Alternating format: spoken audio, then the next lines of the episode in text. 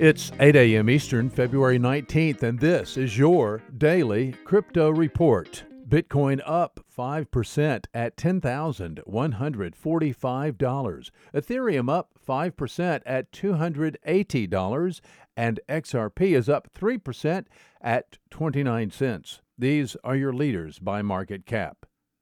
Top gainers in the last 24 hours Sia Coin up 26%.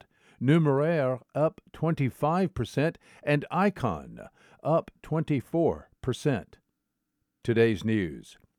There's a hearing today before U.S. District Court Judge Kevin Castel of Manhattan.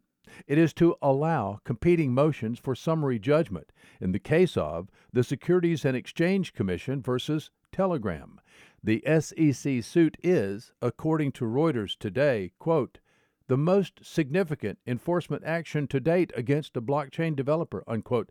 Lawyers from the SEC will argue that entrepreneurs from Telegram raised nearly $2 billion improperly by not registering the offering with the Securities and Exchange Commission.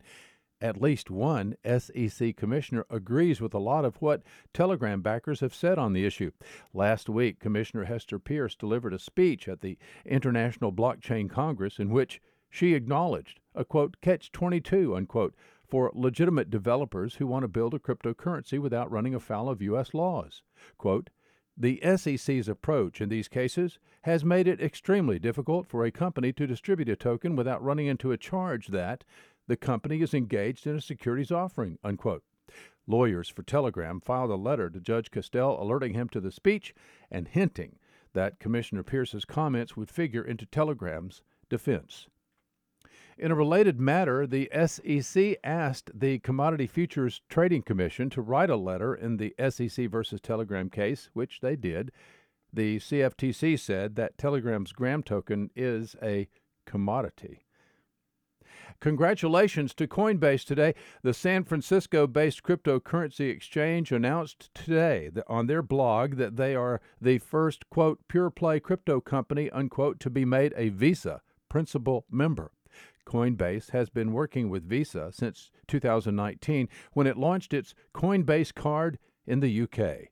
The debit card allows users to spend cryptocurrency as cash anywhere Visa is accepted. Well, these are your leading headlines today. Visit us at dailycryptoreport.io for sources and for links. Find us on social media, add us to your Alexa flash briefing, and listen to us everywhere you podcast under Daily Crypto Report.